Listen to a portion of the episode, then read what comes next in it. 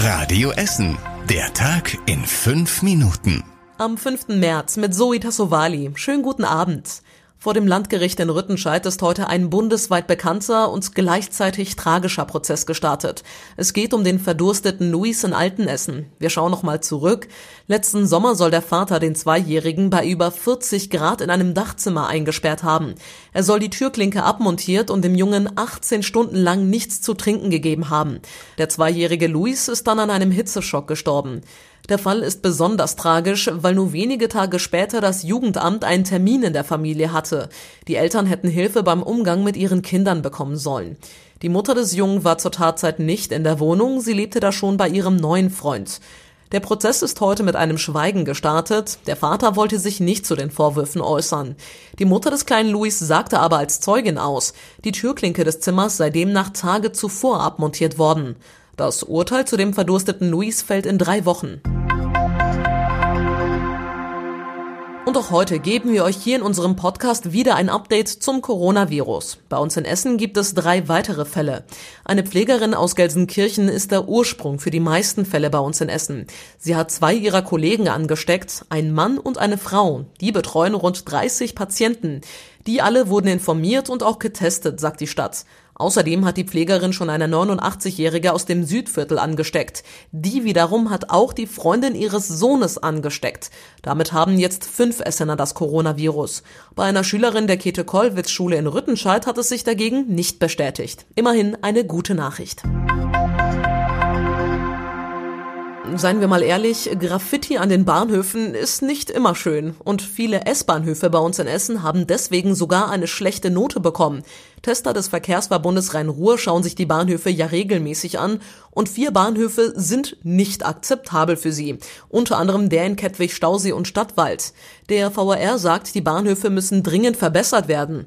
Anders sieht es dagegen im Essener Norden aus. Vor allem die Bahnhöfe in Berge-Borbeck oder Essen-West sind sauber. Und auch am Zollverein Nord gibt es an den Bahngleisen kein Graffiti.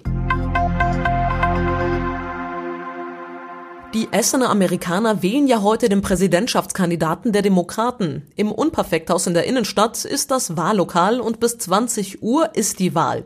Hunderte Wähler aus dem ganzen Ruhrgebiet können wählen.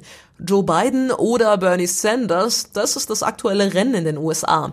Einer der beiden wird wohl gegen den amtierenden Präsidenten Donald Trump antreten. Eileen leitet das Wahllokal hier in Essen und sie hat ein bisschen geschmunzelt. Aber wir haben nicht so viel Angst über Coronavirus, mehr Angst über Trump. Wir haben keine Angst über Coronavirus im Moment. Es gibt extra Wahlmänner für Amerikaner im Ausland, damit auch die mitentscheiden können. Der Kandidat der Demokraten wird im Juli nominiert. Im November wird dann der neue Präsident in den USA gewählt.